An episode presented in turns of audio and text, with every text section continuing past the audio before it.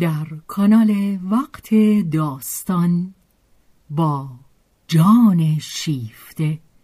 همراه ما باشید.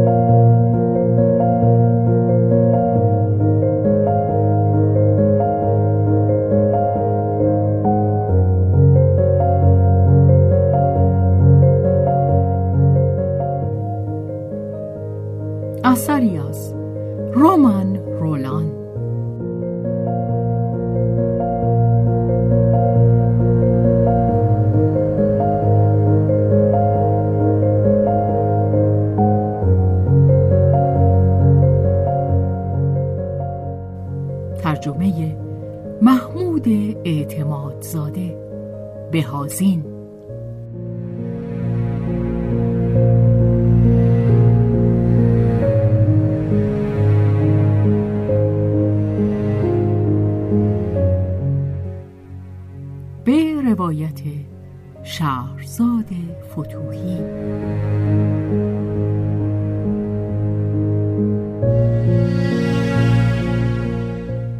کارگردانی و تنظیم حسین آشتیانی.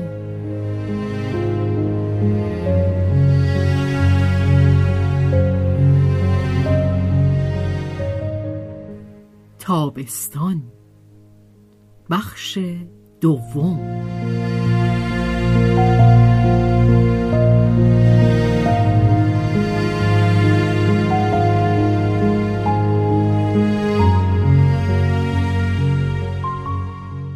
ولی یک روزه همه چیز دگرگون شد. از ساعتی که آنت جستجوی نان را آغاز کرد کشف حقیقیش سر گرفت. عشق چون این چیزی نبود. حتی مادر شدن کشف نبود. آنت این دو را در خود نهفته داشت و زندگیش جز بخش کوچکی از آن را ظاهر نساخته بود. اما همین که به اردوگاه فقر پیوست جهان را کشف کرد. جهان اگر از بالا بدان بنگرند غیر از آن است که از پایین نگریسته شود. آنت اکنون در کوچه بود. میان دو ردیف خانه که ادامه میابند آنچه می‌بینی آسفالت است و گل و شل و خطر اتومبیل ها و موج روان رهگذرها و آن بالا آسمان را می‌بینی که به ندرت درخشان است. آن بالا هر وقت که فرصتی بیابی و آنچه در این فاصله هست محو می شود همه آنچه هدف زندگی پیشینت بود. معاشرت دوستان، گفتگوها، تئاتر، کتاب، تجمل، لذت و هوش. و تو میدانی که این همه هست. شاید هم دوستش بداری ولی اندیشت به چیز دیگری مشغول است. باید زیر پای خود جلوی روی خود را نگاه کنی. مواظب باشی که تنه نخوری تند بروی. همه این مردم چه می‌دوند؟ از بالا جز رفتار سست رود را نمی‌دیدی. به نظر آرام می نماید و شدت جریان درک نمی شود دوندگی دوندگی از پی نان. آنت هزار بار به وضعی که خود امروز در آن بود به جریان کار و تنگ دستی اندیشیده بود. ولی آنچه در آن زمان می اندیشید به اندیشه کنونیش اکنون که خود جزوی از آن گشته بود به هیچ رو شباهت نداشت. دیروز او به اصل دموکراتیک حقوق بشر معتقد بود. و ظلم در نظرش آن بود که توده مردم از آن محروم باشند. امروز ظلم اگر هنوز ظلم و عدل می توانست مطرح باشد آن بود که صاحبان امتیاز دارای حقوقی باشند. حقوقی در میان نیست. آدمی به هیچ چیز حق ندارد. هیچ چیز از آن او نیست. هر چیز را باید هر روز از نو به دست آورد. قانون چنین است. تو نانت را با عرق جبینت به دست خواهی آورد. حقوق اختراع خود آمیز جنگاور خسته است تا غنیمتی را که از پیروزی گذشته خود در دست دارد تسجیل کند. حقوق جز زور دیروزه نیست که گنج فراهم می نهد. ولی حق زنده یگان حق همانا کار است. فتحی هر روزه چه دیدی ناگهانی بر میدان جنگ آدمی. آنت از آن به حراس نمی افتاد زن دلاور این نبرد را همچون ضرورتی میپذیرفت و آن را عادلانه مییافت زیرا خودش آماده پیکار بود جوان و پرزور. اگر فیروز می‌شد چه بهتر؟ اگر شکست می‌خورد به جهنم. اما او شکست نخواهد خورد. آنت از ترحم روی گردان نشده بود ولی از ضعف دست کشیده بود.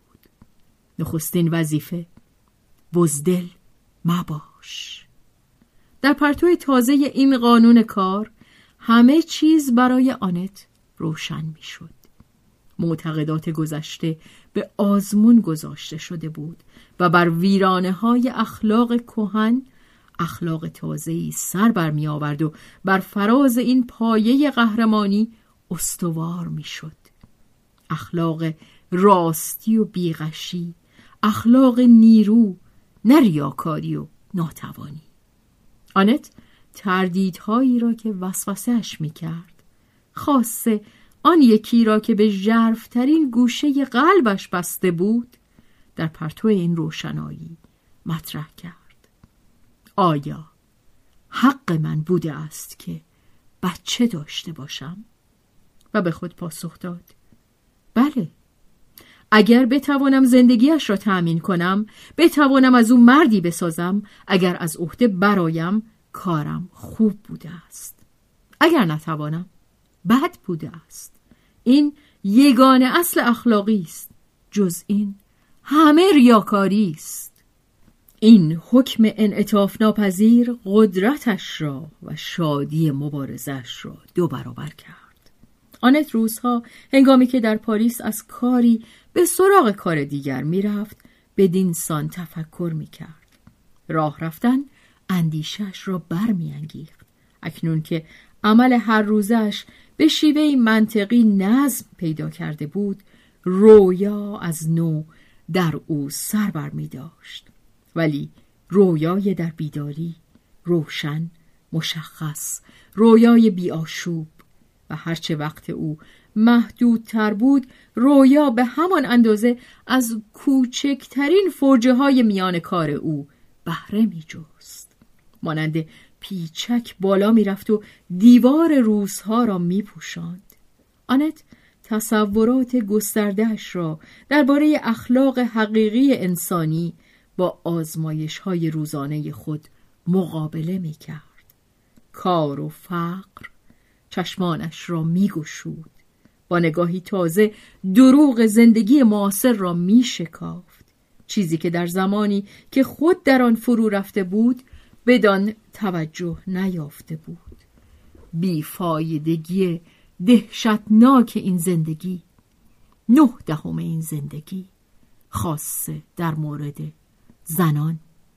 خوردن خوابیدن زاییدن. آری این است آن یک دهم مفید ولی باقی. این تمدن آنچه اندیشیدن نام داده اند. آدمی؟ آیا به راستی برای اندیشیدن ساخته شده است؟ البته او می‌خواهد این را به خود بقبولاند. حالت اندیشیدن را به خود تلقین کرده خود را بدان همچنان موظف میپندارد که گویی مراسم و اعمال آینی است. ولی او نمیاندیشد. در برابر روزنامه اش نمی اندیشد و نه در پشت میز یا در برابر چرخ گردنده اعمال روزانه. چرخ به همراه خود او می گردد بیهوده می گردد آیا این دختران جوان که آنت میباید چیز بدیشان بیاموزد میاندیشند؟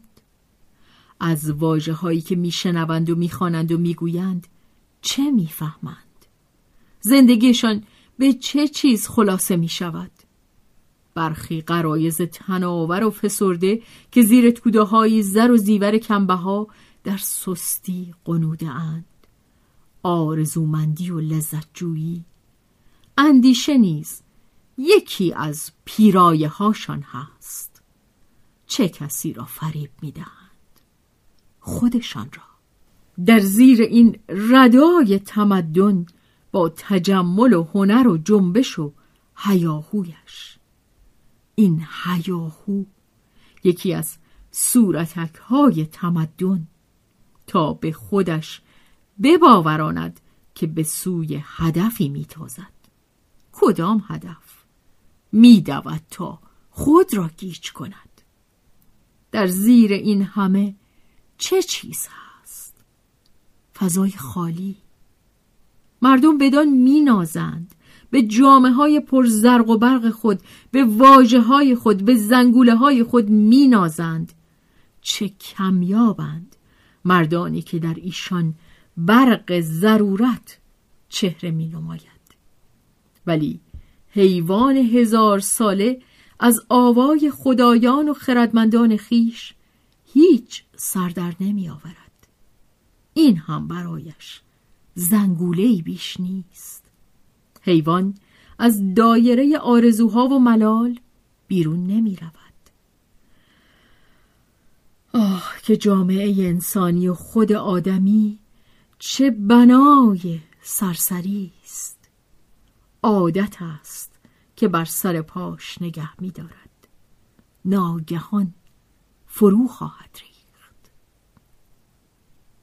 اندیشه های سوگبار که جان پرشور آنت را تیره نمی کرد. نفس درونی آدمی است که اندوه یا شادی به بار می آورد نه اندیشه های او زیر آسمانی روشن روح کمخون در اندوه می میرد و روحی پرتوان در معرض بادهای تند به چالاکی خود را همان گونه به سایه ها در میپیچد که به آفتاب خوب می‌داند که یکی از پس دیگری است. آنت گاه که به خانه باز میگشت از خستگی از پا در آمده آینده برایش توهی از روشنی بود. به بستر می‌رفت میخوابید. نیمه های شب رویای خندناک از خواب می جهاندش و می خندید. یا آنکه می بایست شب زندهداری کند. پیشانی به روی کار خم شده انگشتانش به راه خود می‌رفت و مغزش به راه خود. و ناگهان گل اندیشه خنده آور در راه میچید. و اینک سرزنده و شاد است. میباید مراقب باشد که بلند نخندد مبادا که مارک بیدار شود. چشمها را پاک می‌کند و می‌گوید چه دیوانم من! ولی دیگر سبکبار گشته است. این انبساط های بچگانه این واکنش های ناگهانی میراسی سلامت بخش که از نژاد و تبارش به او رسیده است. هنگامی که آسمان دل را ابرها فرا گرفته اند تند باد شادی برمی جهد و آنها را میراند. نه نیازی به تفریحات و به کتاب خواندن نبود. آنت در خود می‌خواند و همین کافی بود و در شورانگیزترین کتاب ها پسرش.